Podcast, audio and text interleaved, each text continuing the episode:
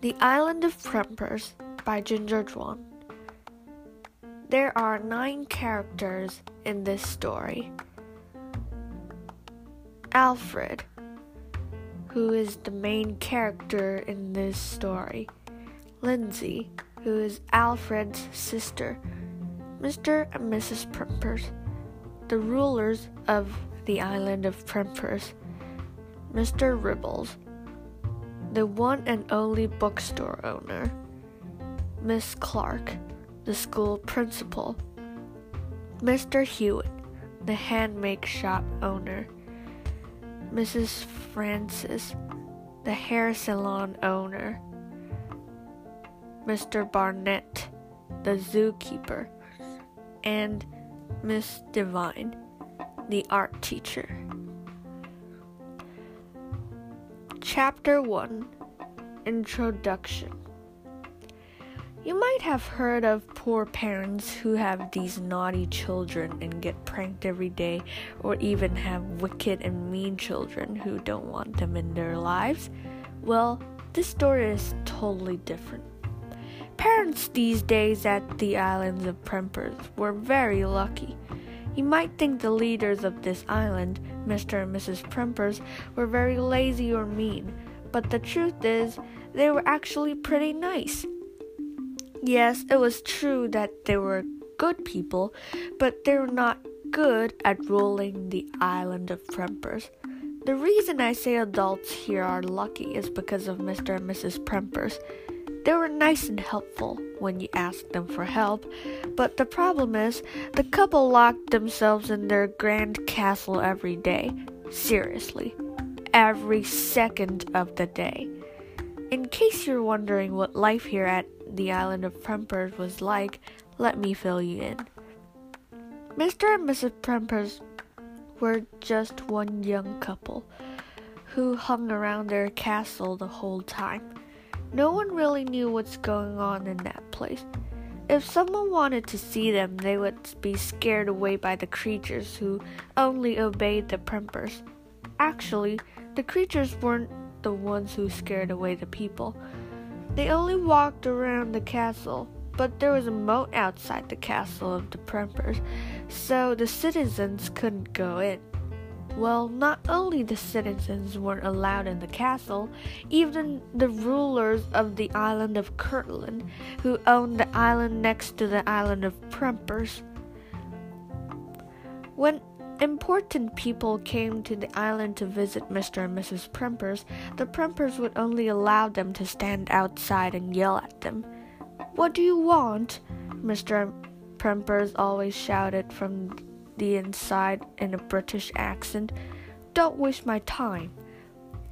"We would like to meet you, Mr. and Mrs. Prempers," the people from outside yelled back. "No thanks. I'd rather spend more time with my wife, thank you," the man shouted. "Then we'd like to ask you some questions," screamed the people outside of the castle. "Shall we start?" "Just ask them," Mr. Prempers said, rolling his eyeballs, although no one could actually see them because he was hiding behind a curtain. After they asked all of their questions, Mr. Prempers would just shut the window tight and close the curtains. This story is about Mr. and Mrs. Prempers anyway, so let's get started. This story is about Alfred, a little boy with brown hair and freckles all over his face. The interesting thing about little Alfred is that he was the son of Mr. and Mrs. Prempers. Well, he was. One peaceful night, while the whole island was asleep, the moon shone and the stars twinkled. That's when the island was woken up by the terrible scream of Mrs. Prempers. Nobody really knew what was going on, so they just went back to sleep. But luckily, as the narrator, I know exactly what happened. Mrs. Prempers was giving birth to her first baby. You might think this whole thing is a very exciting event for the Island of Prempers, but it really was not. Want to know why? Because the very next second, the cute little boy was thrown out into the moat by his very own mother. Sploosh! Luckily, babies are good at swimming because they stayed in their mom's womb for a long time. In the morning, a fisherman walked by and was just about to go fishing in the moat, and he saw the little boy. That's right, he wants to fish in the moat. It's because the Prempers would throw whatever they didn't need right into the moat, just like baby Alfred. He took the boy home and took care of him. The fisherman's wife was dead, and he had a baby girl before he met Alfred. Alfred grew up in the fisherman's old house with his sister Lindsay. Lindsay was a good girl, but she hated going to school. She would often pay her brother a few pennies to tell the teacher she was sick. Soon the teachers all believed that Lindsay's health was not really good. That's how Alfred saved his money. He wanted to buy himself a big toy castle. The fisherman told little Alfred stories about his real mom and dad, Mr. and Mrs. Prempers, the rulers of the island. Now, let me tell you more about this island.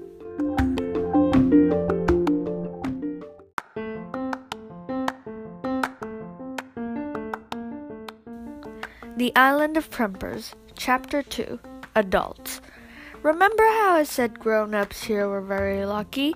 Well, it was because Mr. and Mrs. Prempers would never let the citizens in their castle, or even talk to them, so the adults could do whatever they wanted. That was why the grown-ups here were also mean and horrible. For example, the one and only bookstore owner, Mr. Ribble. Mr. Ribble was very old, and he loved books. They were his treasures. There was bookshelf after bookshelf in the bookstore, and each of them was filled with old books. When you walk inside, you will see the old man clutching a feather duster, opening each precious book and each page, swiping the dust away. Swish, swish, swish, swish, swish, swish. If you're quiet enough, Mr. Ribble might not realize you're there, but if you're unlucky, the man would snarl at you. Don't touch my precious books. Don't even bother telling the bookstore owner you want to buy a book. It'll just get you in trouble, which may or may not involve someone swiping you out of the store. I'm just kidding. That would definitely happen. But believe me, keeping quiet in the old bookstore is not easy. First of all, the door will creak when you open it, and the floor will do the same. Take my advice, just stay out of there. Next, let's meet the school principal, Miss Clark. Miss Clark was not bad. She was horrible. She made the teachers give children extra homework every day, although the teachers were happy about that. She told the children to have their lunch out in the freezing cold in winter and in the hot weather in summer. When she announced the children could eat indoors, it was fall and spring, when the weather was nice, so she and the other teachers could go out and have little picnic parties, while the poor kids stayed inside in the hot classrooms. There was no recess or break in between classes either. Just tests after tests and the class after class. Of course, most of the teachers slept through classes, but detention was the worst. While all the other children were happily going home, the kids who were in detention had to stand on their chairs, which were put upside down on their desks. They would have to stand on one leg, balancing their books on their heads for 3 whole hours. Miss Clark would be there herself, watching. If anyone fell or dropped their books, Miss Clark would make him or her write down on one of her notebooks, "I will not be naughty in detention," 100 times. Miss Clark's goal is to fill the entire notebook with "I will not be naughty in detention," so she could win herself the meanest school principal prize. because if she won the award, all of the other teachers from other islands and other countries will admire her. She would print out the paper saying, Miss Clark, meanest school principal. She would have the 1,000 pages notebook to prove she was the meanest one, just in case anyone ever asked. Our next horrible adult is the owner of the handmade product shop, Mr. Hewitt. Mr. Hewitt's shop was children only, and the grown-ups weren't allowed inside. He sold all kinds of things, which he made himself. Alarm clocks, toys, pencils, little robots. But of course, every one of these things have their own issues.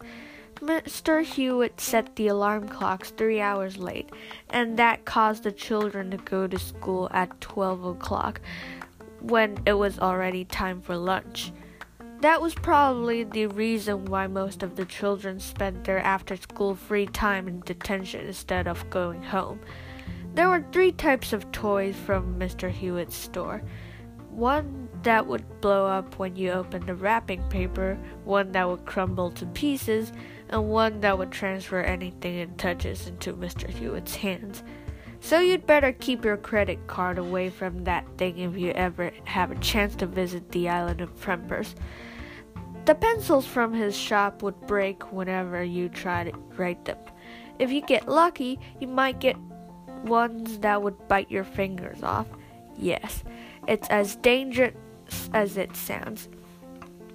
Needless to say, the little robots were the thing that Mr. Hewitt was most proud of. It would go around your house at a tremendous speed and totally turn the house upside down. No kidding, literally turn the house upside down. Basically, Mr. Hewitt sold things that would give your parents more excuse to punish you. Let's see how Mrs. Francis, the hairstylist, was doing. Mrs. Francis had the world's longest hair. Well, not the world's longest, the island's longest. Her straight and shiny black hair is her most precious baby. It costs more than diamonds, and she would never cut it. The funny thing is, whenever a little girl with pretty long hair came to her hair salon or just passed by, she would pick up her gigantic golden scissor and cut it right off, leaving the girl crying. Mrs. Francis babied her hair like they were really alive, and she looked in the mirror almost every second of the day. If a boy entered her salon, she would settle him down on a really uncomfortable chair and snip away. Snip, snip, snip. After a few minutes, the boy should look like a hairy dog who just took a shower. When the boy shook away the hair on his shirt and looked in the mirror, Mrs. Francis would laugh like crazy, which as the boy screamed and ran away. She enjoyed it as much as looking herself in the mirror. Children who got haircuts should not be able to come out of their bedrooms for at least 3 weeks, or they would be taunted by their parents. Adults are forbidden to enter her salon. It's probably for the best anyway. Seeing their children running out of the salon with an insane-looking haircut, parents would just laugh at them and go home. I don't think they would want to get a haircut by Mrs. Francis anyway. There were some shops that only adults could enter, although no kids really knew where they were. That's why adults usually have great haircuts. They bought all of their stuff at those secret shops, and they never shared them with their kids. Now, let's meet the zookeeper, Mr. Barnett. You might think Mr. and Mrs. Prempers were very thoughtful, opening a zoo on a little island, but the truth is, it's just turned into another place where grown-ups can torture children. Mr. Barnett always carried his whistle around, and when he saw children do something bad, he would blow his whistle and use a red permanent marker to write on the child's face, I am forbidden to come to the zoo. His goal is to ban every single child from the zoo. That way he could enjoy the zoo all by himself. When I said do something bad, I mean do something against Mr. Barnett's rules, which is something like this. This is the big bulletin board Mr. Barnett put on his zoo's gates. Rules of Zoo. 1. Children are forbidden to look at my animals or pet them. 2. Children are forbidden to drink or eat in the zoo. 3. Children are forbidden to make eye contact with me. 4. Children are forbidden to come into the zoo if I say so. See what I'm saying? These grown-ups are experts at making children miserable. Last, let's visit the only art teacher in this whole island, Miss Devine. Miss Devine is a teacher who pretty much took over the whole art class thing. She painted the pictures for the children. She cleaned the place. She did everything. All you have to do if you were her students is sit around and wait for the class to end. But the problem is, most parents knew Miss Devine does everything, so they would usually let their children have their class for at least 3 or 4 hours. Actually, watching Miss Devine paint isn't pleasure at all. She watched the blank piece of paper from 1,000 different angles and dug her paintbrush into some paint and the colors together and brushed the paper. As the child watched, she said nothing and just kept painting. When the 4 hours passed by, she should be done with her work. Once the child walked out of the classroom, they should be looking like they were in there for 100 years or something. Yep, I think that's it. Now, after some knowing the meanest adults on this small island, let's jump back into the story.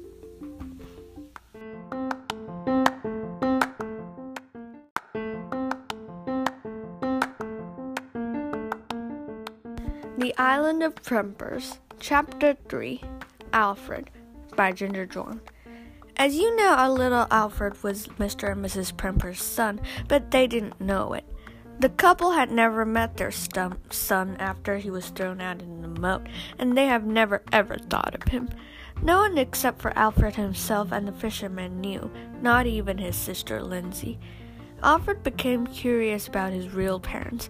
He wanted to meet them, but he was also pretty mad at them for the way they ruled this island and how they didn't even care about the children's life. So Alfred decided he would go to look for them and give them some punishment. He was already working on a plan to meet them, since he couldn't just go in and say, "Hi, I'm your son, so you'd have to let me come in." He was gathering facts about Mr. and Mrs. Premper so he could hit them where it really hurts. Don't blame him for being so rude to his own parents. If you lived in the island with Prempers for your whole life, you know what I'm talking about. Alfred didn't know much about them, although he spent years trying to gather enough information. But like I said before, no one really knew what was going on inside the castle of Prempers. All he knew was these. Mr. and Mrs. Prempers were just a regular couple who lived in South America. Then they started planning on having an island on their own. After a few years, they bought an island and built a castle. They lived there for several months when some other people found the island and they lived on it. Mr. and Mrs. Prempers didn't know because they spent all their time in their castle. Soon, other people bought the islands around them, and the Island of Prempers was known as to be the place where all the evilest grown-ups go. Mr. and Mrs. Prempers didn't really mind as long as the people didn't bother them. Later, they had little Alfred, and he was thrown out into the moat. At home, Alfred put his information about Mr. and Mrs. Prempers on a bulletin board in his room, which he hung on the wall and covered it with his bed sheet so no one would ever find out. He and Lindsay used to share a room, But then the fishermen built another hut next to their house, and now Alfred had a little hut all to himself. Lindsay would come to his room, but that's when she came to take clothes to the river. One day Alfred was at school. His sister had paid him again to tell the teacher she was sick. Lindsay was holding hers and her dad's laundry, and she wobbled to Alfred's hut. She threw the pile down onto the floor and collected Alfred's clothes. "This thing is filthy," she said as she pulled the bedsheet down and gasped. She read the newspapers on the board and examined the pictures carefully. After she read every single thing on the board, she put the bedsheet back onto it. She had found Alfred's secret. When Alfred came home from school, the fisherman was still out in the market. On the way home, Alfred found a newspaper about the Prempers, so he sneaked one into his pocket. Lindsay was waiting for him at the door. "Alfred," she started, I found out your secret." "What secret?" Alfred said, throwing his backpack on the ground. Lindsay hesitated. "I know you're trying to find out the truth about Mr. and Mrs. Prempers. I saw the bulletin board you were hiding. I know you're trying to get revenge." Alfred stopped dead in his track. "Will you tell Dad?" he asked. Lindsay shook her head. "Then what are you going to do about it?" "I'm going to help you," she said. "Seriously?" "Yeah, I know just how." Alfred opened his eyes wide. He listened to his sister as she explained what happened. "A few days ago, I woke up because I felt something was wrong," Lindsay said. "So I got up and searched the whole house. Then I heard some noise coming from the garden, and I found a creature in our garden. Here, let me show you." Lindsay led Alfred into the back of the hut, and there was a creature with yellow skin and brown polka dots and very, very, very long neck. It was eating leaves from the tree. Its tongue curved, grabbed the leaves, and put them in its mouth. Alfred was very surprised. "What is this thing?" he cried. "A monster is here all the time? No, I've been keeping her as a secret. She's a baby giraffe, and I think she was just lost or something." "How is she going to help us?" Alfred asked. "Well," Lindsay said mysteriously, rubbing her hands together, "I fed her stretchy berries." She pulled out 3 small purple berries and held them out in her palm. "What does it do?" Alfred asked. "You know, it lets whoever ate it become stretchy. I fed her 3 already," Lindsay replied. "Where did it come from, Lindsay? I had never seen a giraffe before." "Maybe from the zoo. That's the only likely place. We have never seen a giraffe because we can't look at the animals. Who knows what other creatures are there?" "Can I give her a name?" Alfred said excitedly. She's Puddles. Come along, Puddles. Let's go save the island."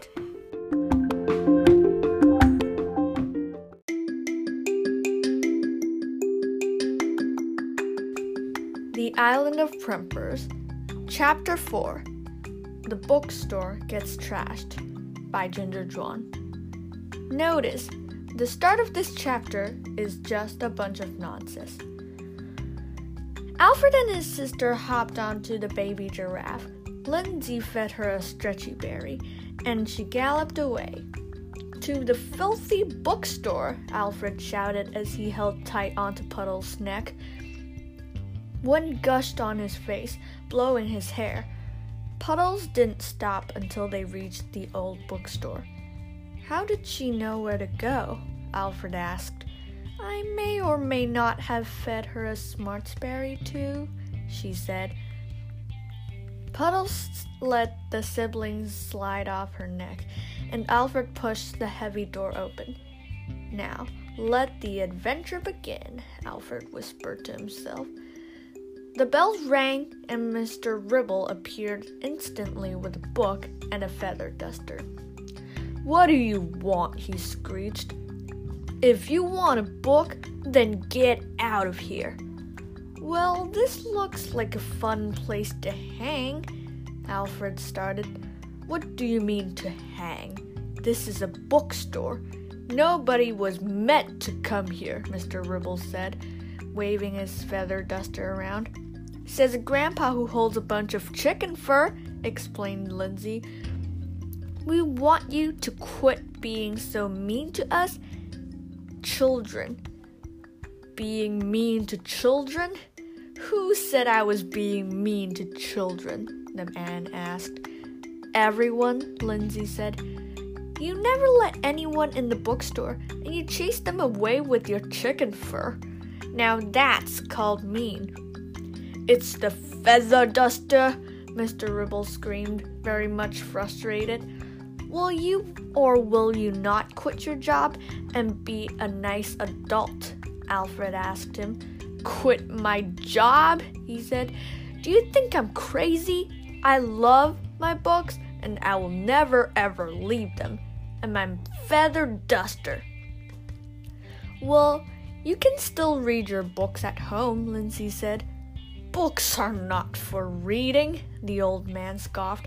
They're for watching. I watch them on the bookshelves every day. I don't want to go home. My wife doesn't like books, and I'm more willing to choose my books than my wife. Besides, I'm not sure if my wife is still alive or not. I haven't been there for centuries. You mean your home? Alfred asked him. No, the graveyard, Mr. Ribbles replied. I haven't been there to check if she's dead or not. Why didn't you just use the telephone? Lindsay asked. Because that thing couldn't connect to the graveyard, he said. I mean to check on your wife, Lindsay said. Oh, I don't do that, he said. I'm not stupid. I don't know if she's dead or not. If she's dead, I wouldn't be talking to anyone on the phone. That's why you should check on her, Alfred screamed. Mr. Ribble startled for a moment. You children are clearly out of your mind. That's why I don't like children. Now, get out of my bookstore before I use my baby. The chicken fur? Lindsay said. No, the feather duster, he screamed. That is quite enough nonsense, Alfred said. The author said the start of this chapter is a bunch of nonsense, and I think this is not the start anymore. Right, Lindsay agreed, and I think it is time for us to use our baby. Right after she finished the sentence, they both shouted, Puddles! Puddles came running in the bookstore, and Mr. Ribble dropped his feather duster. My baby, he shouted, but Puddles saw the chicken fur on the ground and she thought it was some kind of plant. So she scooped it up, jammed it in her mouth, and chomped away. No, Mr. Ribble cried.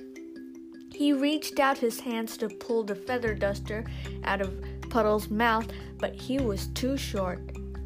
I thought you fed her a smartberry. Isn't she supposed to know that thing is not edible? Alfred asked his sister. I guess smartberries have limits, she said. The precious feather duster had completely disappeared in Puddles' stomach, and Mr. Ribbles was scrambling around the room, trying to grab every book and put them to safety. I knew I should have bought a smaller bookstore, he sobbed. You know you would never grab all the books in time, right? Alfred asked him. Please don't do this. My books are the only thing there's left for me, the bookshop owner cried. I would do anything. Then stop being mean, Lindsay said. That's what we're trying to tell you the whole time. I'll do anything, he cried, except stop being mean. Well, too bad, Alfred said, because that's the only thing we want from you. Do you want money? Mr. Ribbles asked. Do you have money? Lindsay said. No, Mr. Ribbles replied. Then there's nothing else we want, Alfred said. I know I asked you 100 times, but Will you stop being mean? Mr. Ribble hesitated. Puddles stretched her long neck and ate one of Mr. Ribble's book. The man screamed and screamed as Puddles chewed, but he still refused to stop being mean. From what I can see, he would never agree to be nice, so they should just stop trying, 'cause this is really getting old. Fine, I will be nice, Mr. Ribble said. You are always wrong, Arthur, Lindsay muttered. Hey, don't you dare blame me. Sorry, let's jump back into the story. I promise to be nice for the rest of my life, Mr. Ribble said. Good, Alfred said. Now we have other things to do. So if you dare to be mean again, your books get it. The terrified man nodded crazily as the siblings jumped back onto Puddles' back, and she galloped off to the next stop. To the school!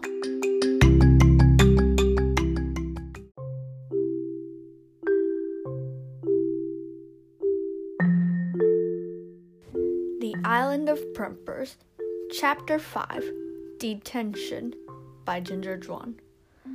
Puddles the Giraffe arrived at the school and once again dropped Alfred and Lindsay off. The siblings walked into the gates. The guard looked up from his phone. Hey, you kids, get away from here or you'll get detention, he said, and went back to playing on his phone. Okay, sir, Alfred and Lindsay shouted back at him and walked into the school. The guard didn't bother to telling them to stop. This is a record, Alfred exclaimed. Yeah, breaking into the school. I've never done that. I was afraid I'd get detention, Lindsay said. No, I mean going to school twice in a day, Alfred said. Oh, yeah, Lindsay said. That's a record, too. They walked up the stairs to the 6th floor, where the detention room was. You could hear the cackling of Miss Clark from outside the door. Alfred whispered Puddles' name, and her head stretched up to the 6th floor. Come up here, Puddles, he said. Puddles clanged tight onto the wall with her mouth and pulled her up. Are you ready to give Miss Clark what she deserves, sis? Alfred whispered. Oh, yeah, I am, Lindsay said. All of a sudden, Miss Clark stopped her evil laugh. Who said that? She bellowed. Who said what? A child in the detention room asked. Who said, oh yeah, I am? The woman screeched. Alfred motioned for his sister and Puddles to hide, but a giraffe isn't really great at hide and seek. Hide, Puddles, Alfred whispered loudly. There it is again, Miss Clark said. Who is that? Puddles jerked her head one way. Alfred and Lindsay tried everything they could to hide Puddles, but she wouldn't fit anywhere. She just kept swinging her head around and around, like trying to tell them she didn't understand. The principal put her stick down and marched out of the room. Alfred and Lindsay held their breaths. Miss Clark screamed as she saw the giraffe in her school and ran back into the room to get her stick. You two are in detention, she shouted at Alfred and Lindsay. I am giving you two extra punishments and maybe expel you after that. We're not here for detention, Lindsay said. We're here to give you what you deserve. Ooh, you mean hot dogs? Miss Clark asked, dropping her stick. No, some punishments, Alfred said. The one thing I haven't told you about Miss Clark is that she really liked hot dogs. So if you ever get detention by Miss Clark, you should just bribe her and give her a hot dog. I believe she would happily let you go. And hot dogs? She asked. There are no hot dogs, Lindsay cried. Oh, Miss Clark said. Then I'm out. You two get detention. And get me some hot dogs. She took out a hot dog and bit it. Eat that, Puddles, Alfred ordered. He had learned to just get rid of the stuff the mean grown-ups liked. It's easier. Puddles stretched her neck and ate the hot dog. "Hey!" Miss Clark cried. "My hot dog! You want hot dogs? Then be nice to us children, or you shall never have another hot dog again," Lindsay said. "I will never give up my dream," Miss Clark whined. "I haven't won the meanest school principal prize." "How are hot dogs going to help?" Alfred asked. "Don't you dare insult my hot dogs," she snapped. "Anyway," Lindsay started after a while, "are you going to stop being mean and be nice for once?" "I will decide after I win the meanest school principal prize," Miss Clark said. "I'm sick of arguing with grown-ups," Alfred cried. "Let her have it, Puddles." Puddles stretched her tongue and pulled out every single hot dog in Miss Clark's pocket and gobbled them up. Miss Clark managed not to cry. Puddles fumbled around her pocket for a bit and pulled out her 1,000 pages notebook. "No!" Miss Clark screamed. "I worked on that for years and made a lot of children suffer," Lindsay added. "I don't really care," the principal said. "As long as I don't suffer, it is fine. In fact, I think the whole world should bow down to me because I shouldn't be suffering." "That doesn't make sense," Alfred replied. "And you don't even think or care about other people's feelings," Lindsay said. "This world is just about me and my notebook, of course," she said. "Other things don't matter. As long as me and the notebook are safe, so why don't you two get in detention room and suffer?" "This woman is mad," Alfred said to his sister. "I am not mad," Miss Clark said. "What I'm thinking and doing is always right. It's just me and the notebook." "Ah!" The siblings turned around to see Puddles chewing away with the notebook, which was covered in giraffe saliva, green grass, and some purple part, which should be the stretchy berries and the smart berry. Miss Clark screamed like crazy. She couldn't stop. "That notebook is my life," she screamed like mad. "You three get detention for the rest of your life." "Miss Clark, you can't give a giraffe a detention," Lindsay said. "She's too tall. She might break your ceiling." "I don't care what it is. She is not tall enough to break my ceiling," Miss Clark said. It was true. Puddles was just a baby giraffe, and her neck is not long enough. But this part of the story, the main character always does something smart, so I'm pretty sure the problem will be solved. "Yes, she is tall enough," Alfred said. "Puddles, stretch!" Puddles stretched her neck higher and higher while she was still chewing on the big notebook. Miss Clark gazed in amazement and watched her notebook go up. "My baby," she kept whispering to herself. Puddles stretched so high that we couldn't see her anymore, and Miss Clark had a huge meltdown. "Get my notebook back!" she scowled. Alfred and Lindsay watched for a while. "Let's just leave her screaming and go free the children," Alfred said. Lindsay nodded her head in agreement, but when they turned around, all the children in detention had gone and were running around. "Mission accomplished," Lindsay said and shrugged. "We should do something about that woman. She's nuts," Alfred suggested. So the two children carried her to the outside of the cupboard in the detention room, put a desk and an upside-down chair in the cupboard, pushed the principal in, and piled some books on top. "This should buy us a few years," Alfred said. "Let's come here to move her into a cage 5 years later. By then, we would be strong enough to move her. Now she's got detention for the rest of her life," Lindsay joked. The two slapped a high five. Then they both shouted, "Puddles, let's go!"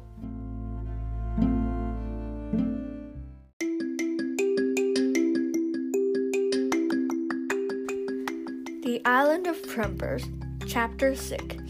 It's Time for Some Toys by Ginger Juan. After a long ride on Puddles back to the handmade product shop, Alfred and his sister jumped off their ride and into the store. There were all sorts of toys and pencils lying on the floor and on the tables. Mr. Hewitt liked to make pencils the most because they were the easiest and most expensive. One regular pencil, the ones that don't eat you, cost at least $100. Remember, I put air quotes around dozen. Mr. Hewitt was sitting on his sofa making a pile of pencils. There was a chart nailed on the wall next to him. It said, Mr. Hewitt's Daily Work. Mr. Hewitt looked up from his work. Hey kids, he greeted. You want to buy some pencils? They don't eat you. No, Mr. Hewitt, Lindsay replied. We're here to give you some trouble. Mr. Hewitt glared at his chart. Oh, no. There's nothing here that matches someone coming into my shop and giving me some trouble. I must obey my chart. Now, shoo! Mr. Hewitt got up and used his pencils to chase them out, sort of like Mr. Ribble and his feather duster. I like Lindsay's version better. The pencils opened their mouths and showed their sharp teeth. They chomped at the air. Alfred and Lindsay backed away a little, but they shouldn't be backing away in the story. They should be standing out. We shouldn't be backing away, Alfred whispered. We should be standing out. Yeah, I just said that. Oh, right, Lindsay whispered back. Puddles, attack! The giraffe heard Lindsay's shout and stretched her neck outside. She started slapping Mr. Hewitt's face with her tongue, and Mr. Hewitt wiped her saliva off his face over and over again. We need to come up with another plan, Alfred said. This is not going to work. Hey, what about that chart over there? I think Mr. Hewitt really relies on that thing, Lindsay suggested. Let's go take a closer look. The siblings ran over to the chart under Mr. Hewitt's Daily Work. There are all sorts of things like make regular pencils, clean the shop, make horrible toys, or watch as the children run away with a terrified face and laugh. This is it.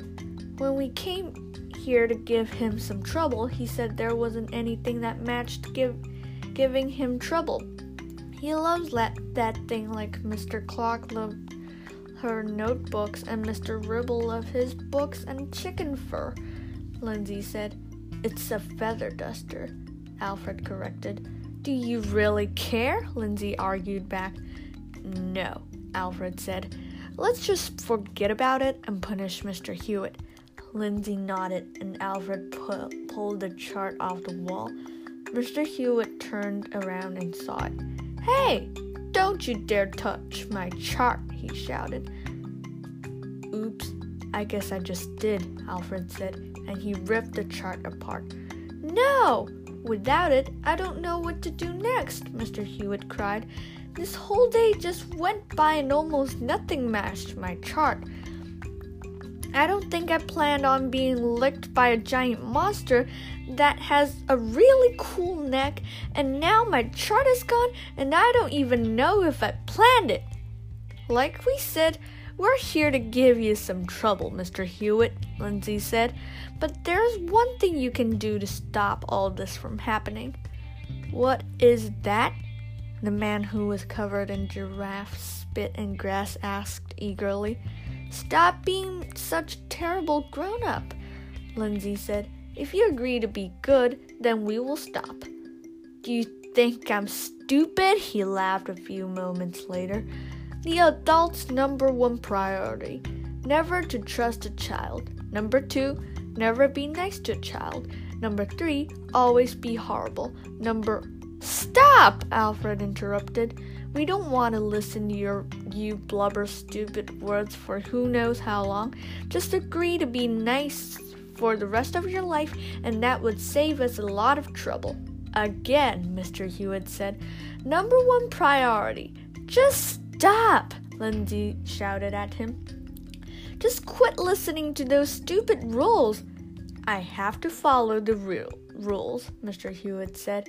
And why is that? Because rule number 117 is, if somebody disobeys the rules, he or she will be kicked out, and he or she shall not be part of us, he replied. Enough with your rules, Lindsay shouted.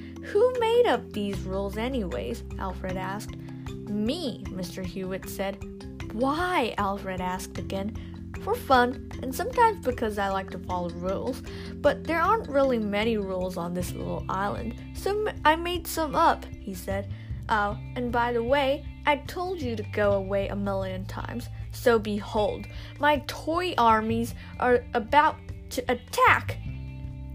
Right after he finished the sentence, 1,000 little toy soldiers marched out from a cardboard box. Mr. Hewitt was laughing like crazy and pushing buttons on the little controller. Are you guys thirsty? Have some water, you spoiled, filthy children. He pressed a button and water sprayed out from the soldiers' chests. Alfred and Lindsay ducked and called to Puddles for help. Puddles, who was nibbling away at a pile of pencils, which exploded in her stomach, came running to Alfred and Lindsay. She stuck out her tongue, wrapped it around a toy soldier, and put it into her mouth. The toy crunched inside her mouth, and Puddles gulped it down her throat. Again and again, Puddles ate. She finished every soldier in the handmade products shop. One of them was firing bullets when she gobbled it down, but a bullet didn't harm Puddles at all, because to her, it was just a massage for her tummy. Mr. Hewitt watched in shock. You destroyed my soldiers, he said, still amused. Guess you weren't that smart after all, Lindsay said with a triumphant smile on her face. Is that all you got? Of course not, Mr. Hewitt said. Surprise attack! Suddenly, a robot zoomed out from a dark room, and it was holding about 100 pencils in its hands. Before anyone could move, it threw the pencils on the floor. Boom! Boom! Boom! The pencils exploded, and through the black smoke, you could see the robot was totally destroyed. Its hands was blown, and its whole body was black. Ashes flew in the air. It was like the whole world was going in slow motion. A pencil near Lindsay and Alfred started to blow. Puddles, who was standing far away, sensed something was wrong. After all, she was a giraffe who ate a smartsberry. She stretched her neck longer and longer until she finally reached her friends. The pencil on the floor started sizzling with flames, and the fire bursted. Puddles wrapped her neck around the two and pulled back, just in time to pull them away from the exploding pencil. Alfred and Lindsay watched as the pencils exploded and blew up. The whole workshop turned into a place with only black ashes. The people outside walked past them and pretended like nothing happened. The pencils finally stopped, and the siblings hugged Puddles tightly around her neck. You saved our lives, Puddles, Alfred said. Thank you. Meanwhile, Mr. Hewitt, on the other hand, was throwing his toys and robots that were left on the ground, cursing them at the same time. Alfred and Lindsay quietly gathered up their things, rode on Puddles' back, and left.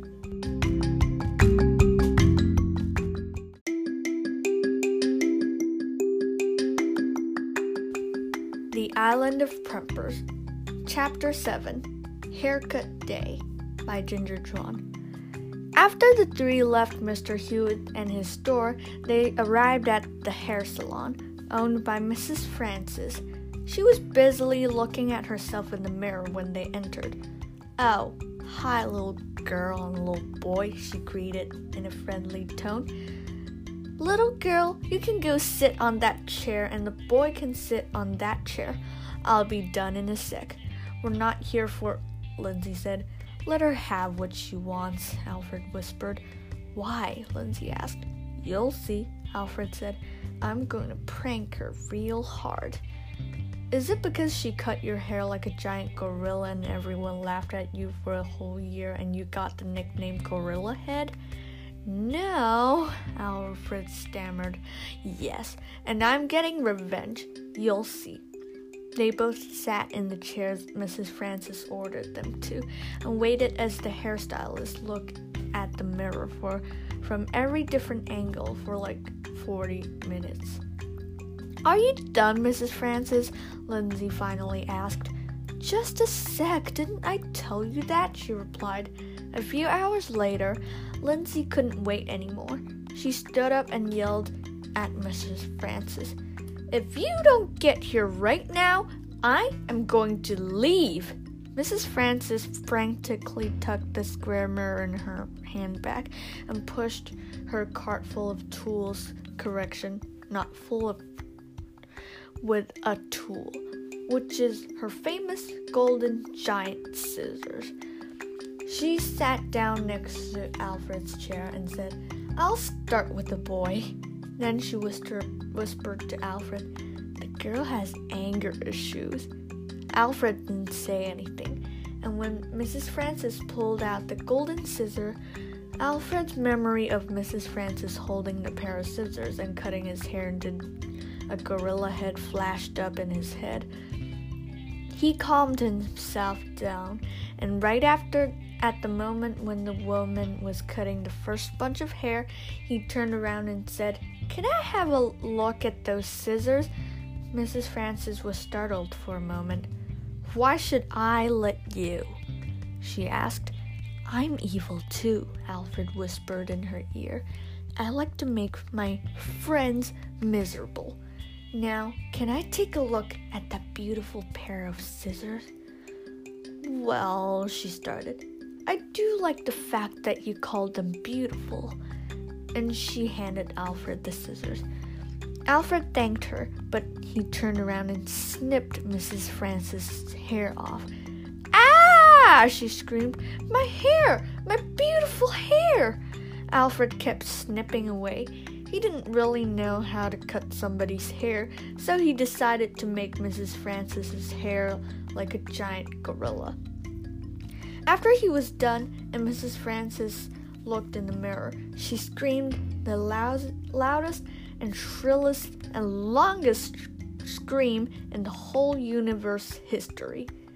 She screamed for exactly 12 minutes and 53.8 seconds. That was really long. "That's all right," she said when she was done screaming.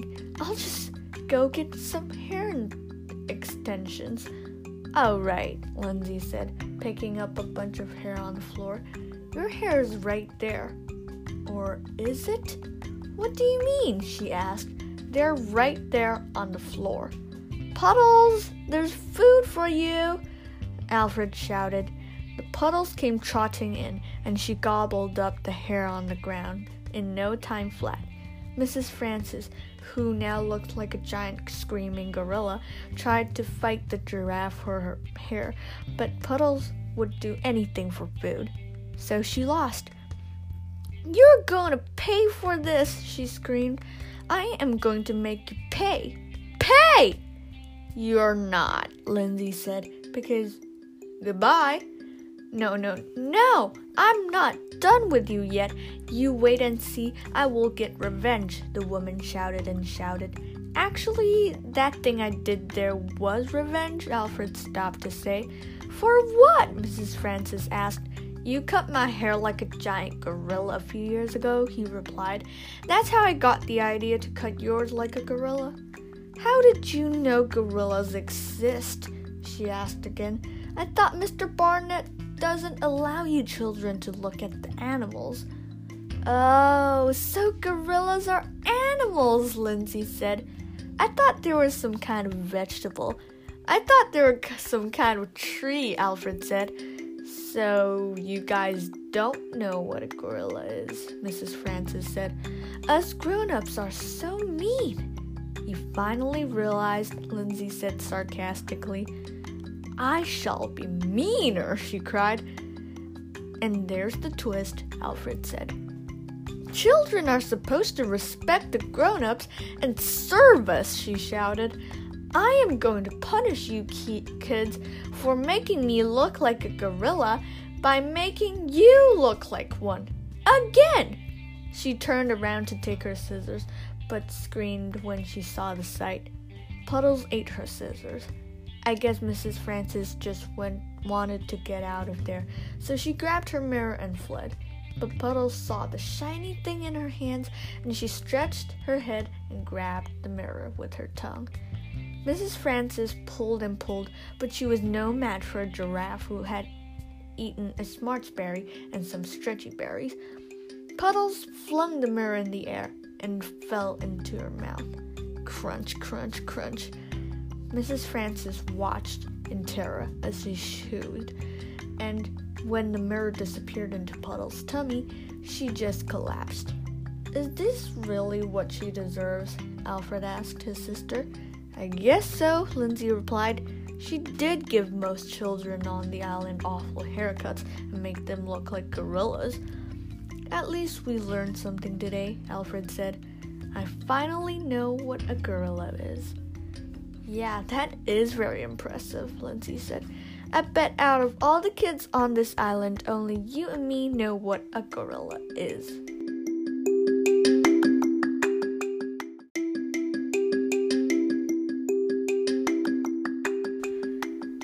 The Island of Prempers, Chapter 8, Animals, by Ginger Juan. The three arrived at the zoo, and Alfred and Lindsay slid off Puddles' neck. They got to the zoo's gate, and on the gate, it said, One and only zoo, please tell us this animal's name, and we shall let you in. And there's a picture of a gorilla. Well, that's easy, Alfred said. We sure are lucky today. That sign should be how Mr. Barnett recognizes a child or a grown-up, Lindsay said. If you can't tell that is a gorilla, then you're a grown-up. Then we can go in and watch the animals. Lindsay, this is great, Alfred cried excitedly. Suddenly, a rough voice came out from the little hut next to them. Who is it outside? Tell us the animal's name. Lindsay and Alfred exchanged looks and both shouted, Gorilla! The voice suddenly became quite friendly, and the man inside the hut started to chuckle. Come in to the zoo of my dear adult friends, he said. First time at the zoo? Let me show you around. But as soon as he walked out of the hut, he saw the little boy and little girl standing in front of him. He was a bit surprised. Oh, I have never met a person so small, he said. What are your names? I am Mr. Swuggly, and she is Miss Swuggler, Alfred said. This indeed is the first time we have come to this fascinating zoo. I'm sorry, but why haven't you met little humans before? Lindsay asked the man. Oh, you mean children, the man said. I've been in this hut for a very long time. If people outside cannot tell us what the animal is, then Mr. Barnett would come out to meet the filthy child. I only meet adults. My name is Mr. Turner. Nice to meet you. I'm sorry, I forgot your name. Oh, that's quite all right, Alfred said. What is your name? My name is Mr. Swangle, Alfred stammered. I beg your pardon, the man asked him. I don't think it is Mr. Swangle. Can you say that again? He is Mr. Swanley, Miss Lindsay replied. No, I don't think it's Swanley either, Mr. Turner said, rubbing his chin with his finger. that only means one thing. Mr. Barnett, these children are pretending to be adults. Hand me the red permanent marker. Mr. Barnett rushed out of the room with the red marker. Alfred and Lindsay began to panic. "He's going to ban us from the zoo," Lindsay cried. "Run!" The siblings ran as fast as they could, but Mr. Barnett was very fast too. He caught up with them in no time flat, and he pulled off the lid of the marker. Alfred and Lindsay ran as Mr. Barnett was doing so. They ran into the zoo, but Mr. Turner didn't bother chasing them. He just went back into the little hut. "Turner, help me get those children," Mr. Barnett shouted, still struggling to pull off the lid. "We agreed to this," Mr. Turner shouted back. "Children are none of my business." "But I want to greet the adults too," Mr. Barnett cried. "Stop whining like a child and get to work," Mr. Turner scolded. Mr. Barnett grunted, and with a mighty roar, he finally pulled away the lid off and of the marker. He laughed maniacally as he held the giant red marker and ran round the zoo, while Alfred and his sister were running too. They were pretty amazed by the animals in the zoo, and when they came across the giraffe town, they thought of Puddles. "Puddles!" Alfred screamed. "Puddles, come here!" Puddles heard this, and she galloped around the zoo to where her friends were. Alfred and Lindsay climbed onto Puddles' back and told her to go, but she remained in her place and refused to move. "Puddles, what are you doing?" Alfred asked her. Puddles gave a tiny screech and swung her head towards the giraffe town. There were about 50 giraffes, from very tall to tall, all standing up straight and eating some leaves. "Aw, she missed home," Lindsay said. "We have no time. We have to go or Puddles might never go home. We would be banned from the zoo," Alfred said, patting Puddles on the neck. Puddles stared at the giraffes, groaned, and slowly walked away. The three were out of the zoo, and meanwhile Mr. Barnett was still carrying the huge marker, running around the zoo shouting, "You two filthy children are banned from my zoo forever. Show your butts so I can draw on your faces." "I bet he would miss us when we're gone," Alfred laughed. "Then he won't have anyone to chase around the zoo." "Oh, yes, he will," a voice behind them said, and a rough pair of hands grabbed their shoulders. Alfred and Lindsay both turned their heads around and gasped. "Mr. Turner? I thought you said children aren't your problem," Lindsay said, squirming in the air. "Why'd you change your mind?" "I hate children," Mr. Turner exclaimed. "Why do children exist?" "Why?" "Because if there weren't children, there wouldn't be adults," Alfred said. "And if there weren't children and adults, there wouldn't be humans. And if there weren't humans, who would rule the world?" "I would," Mr. Turner said. "You would," Lindsay said. "You're much too old to rule the earth. You can barely lift your own head. Look at you." It was true. Mr. Turner wasn't lifting his head very high. "Oh yeah," he shouted at them. "I'm too old to lift my own head? That is so not true. If I can't lift my head, why can't I lift you two stupid brats? I am so done with you dumb children. After I rule the world, I am canceling every single one of you." Alfred and Lindsay looked at each other and bursted out laughing.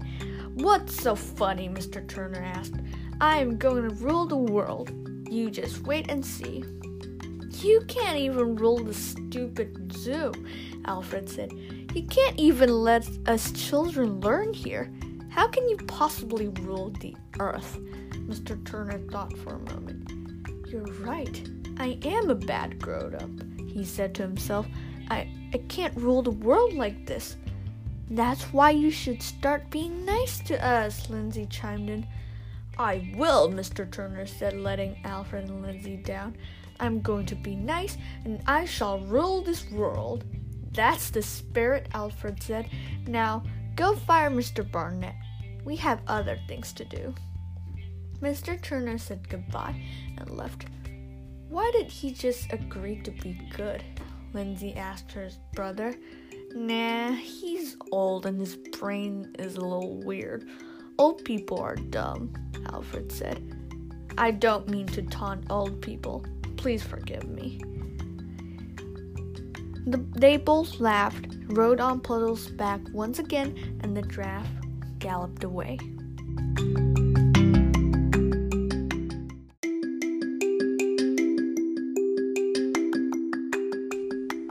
The Island of Prempers, Chapter 7, Art. Alfred and his sister got to the Prempers Art Museum, and the siblings walked up the stairs to the art classroom, which was in the museum on the third floor. When they got there, Miss Devine was in the classroom painting her masterpiece. It wasn't really good. When she saw Alfred and Lindsay coming, she looked at her notebook and said, Alfred, Lindsay, you two are early. Your classes are on Saturday and Sunday. We know, Alfred said. Mom texted you and said she wanted us to have class today, remember? Miss Devine thought for a moment and shook her head. Well, whatever. Let's just start. Get the paintbrushes and the gallon of yellow paint over there. I'm almost done finishing this masterpiece. Lindsay rolled her eyes and grabbed the paintbrush and a gallon of yellow paint. She actually liked painting, but Miss Devine ruined it for her. A few hours later, Miss Devine was still painting her artwork. Miss Devine, didn't you say you were almost done? Alfred asked. Yeah, I'm almost done, the art teacher said. But it's been 4 hours, Lindsay whined. Art takes time, Lindsay, she replied. You'll have to be patient if you want to be a real artist. Lindsay stood up and glared at Miss Devine's masterpiece. It was just some yellow blotches and a thing in the middle that kind of looks like a smiley face. Really, though? That's not great, Miss Devine, she said. Here, give me that. She snatched her paintbrush and paint out of her hands and pushed her out of the way. Hey, the teacher yelled. Don't you dare ruin my artwork, Lindsay.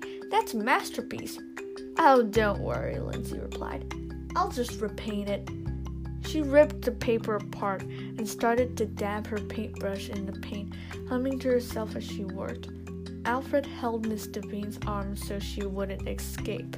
Miss Devine tried to break free, but she ended up just shouting and screaming, unable to move. Let me go! Let me go! Lindsay stepped away from the paper a few minutes later. She painted a beautiful sunset in only 5 minutes. That's awful, Miss Devine, who was too tired to squirm now, said. You're nothing but a dumb brat. Let's just get this over with, Lindsay said. I really don't like you. Come here. Alfred let go of Miss Devine's arms and she collapsed on the ground. Hey, she shouted at him. Shouldn't you tell me before you let go? Well, you're the one who kept shouting, let me go, Alfred shouted back. Quit whining and come here to help me up, Miss Devine screamed. Why don't you just stand up? Alfred asked. Oh yeah, Miss Devine said. And stood up. Come here, Miss Devine, Lindsay ordered. Miss Devine didn't bother asking why, and she walked to Lindsay. Now, this is called art, she shouted, and poured the gallon of yellow paint on her head. You are in big trouble, Lindsay, Miss Devine exclaimed. I'm going to... Here, eat some paint, Alfred said, and stuffed the paintbrush into Miss Devine's mouth. Lindsay gasped. Why did you do that? She asked. She made me eat paint a few years ago, Alfred replied. I couldn't get the paint out of my mouth, so she used a paintbrush as a toothbrush, but that only tasted worse. Hurrah! they heard Miss Devine's muffled cries. They both turned round and saw the art teacher, covered in paint, with a paintbrush in her mouth. The ridiculous look made the siblings laugh hysterically. "It'll help you?" she cried. "Why don't you just take the paintbrush out of your mouth?" Alfred asked. "Oh yeah," came the muffled voice. They all waited and exchanged glances. "Do it!" Lindsay screamed at her. "Oh yeah," she said, and pulled the paintbrush out of her mouth.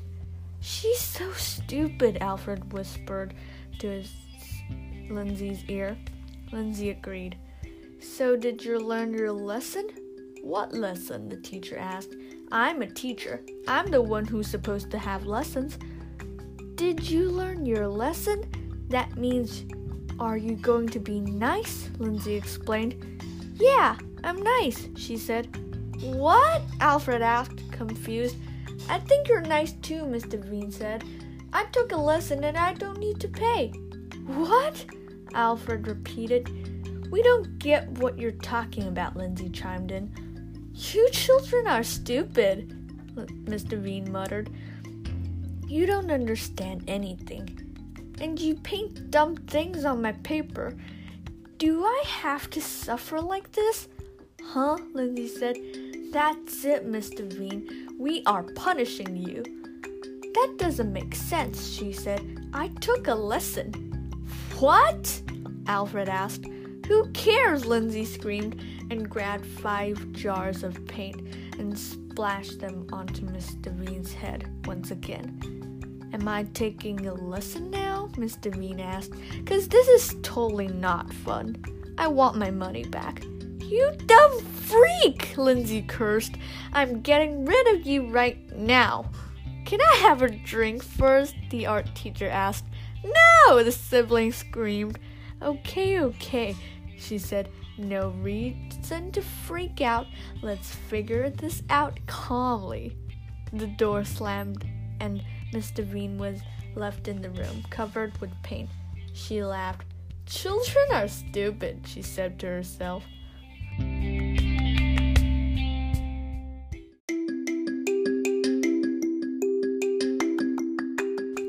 The Island of Prempers, Chapter 10, Prempers, by Ginger Juan. Alfred and Lindsay were laughing and shouting about the stupid Miss Devine on the way to their last stop, Mr. and Mrs. Premper's castle. Puddles stopped outside the castle moat, and Alfred and his sister started brainstorming on how they should get into the castle. "I don't know how to swim," Alfred said. "Neither do I," Lindsay said. Maybe Puddles could scare away the beasts outside the castle, and we could use a tree trunk to cross the moat," Alfred suggested. "How will we cut down the tree?" Lindsay pointed out. They both thought for a moment. "Maybe Puddles could be our way to cross the moat," Lindsay said. "She just stretches her neck and we walk on her neck." "That could work," Alfred said. "Let's try."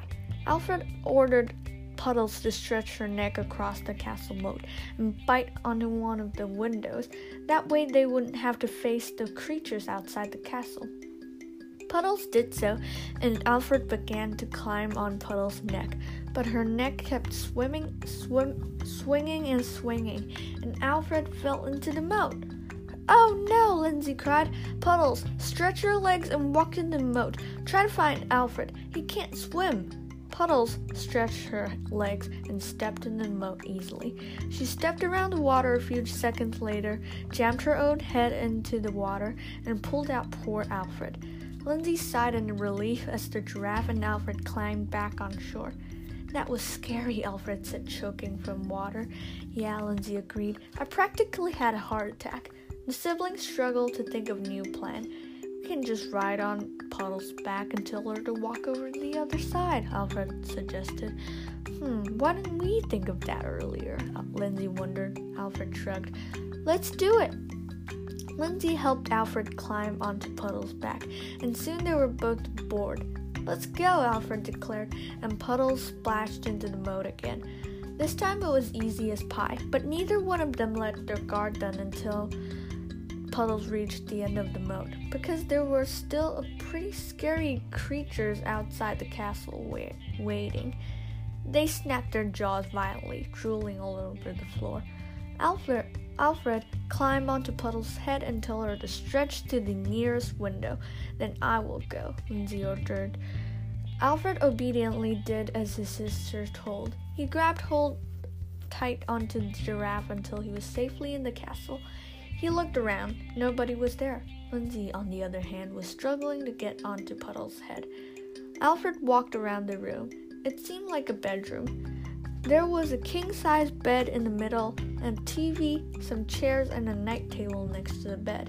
He heard laughter outside, so he crept slowly out of the room. Lindsay finally got onto Alfred's head. It was very dark outside the room. Candle lights dimly lit the hallway. Several doors on the side. There was a glimpse of light down the stairs, so Alfred tiptoed down the stairs to take a look. He saw Mr. and Mrs. Prempers sitting side by side on a huge couch, bowls of popcorn on their laps. The big TV screen was shining and a movie was on display. Alfred watched for a while, suddenly feeling sorry for the couple. They were just enjoying their lives, he thought. How could we blame them? Meanwhile, Lindsay finally reached the window and was exploring the bedroom. But she was also trying to get Puddles into the room because they couldn't just leave a giraffe out in the water for who knows how long. The movie in the living room was almost ending. Alfred still didn't make his move. He just stood there, watching Mr. and Mrs. Prempers. We cannot punish them, Alfred thought. They're not responsible for all the awful adults on this island. After all, they are my parents. Lindsay finally got Puddles through the window, and now she had a new problem. Where's Alfred? Luckily, she also heard the TV sound and Mr. and Mrs. Prempers' laughter, so she led Puddles down the stairs to the living room, too. But it was kind of hard to not notice a giraffe walking into the room, so Mrs. and Mrs. Prempers were totally freaked out. Mr. Premper was huffing and puffing after the scare. Mrs. Premper totally lost it. Screaming, she ran around the castle a few times. "Why are you here?" Mr. Premper asked angrily. "How did you get past the monsters I planted outside the moat?" "Well, first of all, we are here to give you a lesson," Lindsay said. "And second, because we're smart. Third, fear us." Alfred cleared his throat.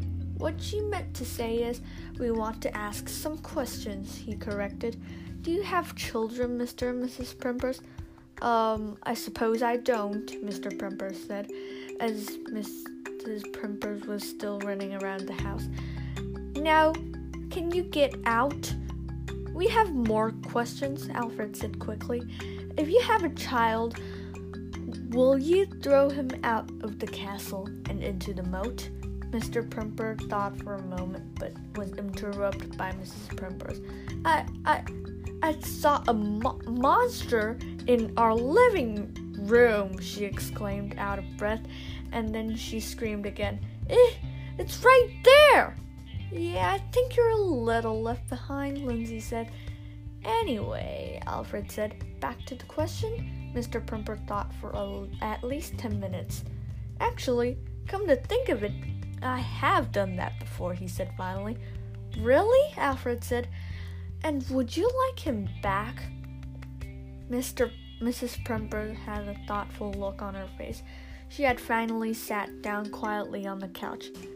"I think having a kid would kind of be fun," she said, "especially if he can already take care of himself because we threw him outside a few years ago." "I wonder how he's doing now," Mr. Premper said, rubbing his chin. "So you do?" Alfred asked decidedly. Mr. and Mrs. Premper nodded. Alfred laughed and ran into their arms. "Wait, so you were our son all along?" Mrs. Premper asked. Alfred nodded. "You're so tall." While the family was reunited, Lindsay smiled at her brother and rode on Puddles' back. "Dad and I will come visit you," she called out. So that was the story of Alfred's adventure. I know, there were a lot of dumb people in this story, but the dumbest one must be me, because I made a huge mistake. Outside the castle, there's a little boy standing in front of the castle moat, and his name was Alfred. He was Mr. and Mrs. Premper's son. The end.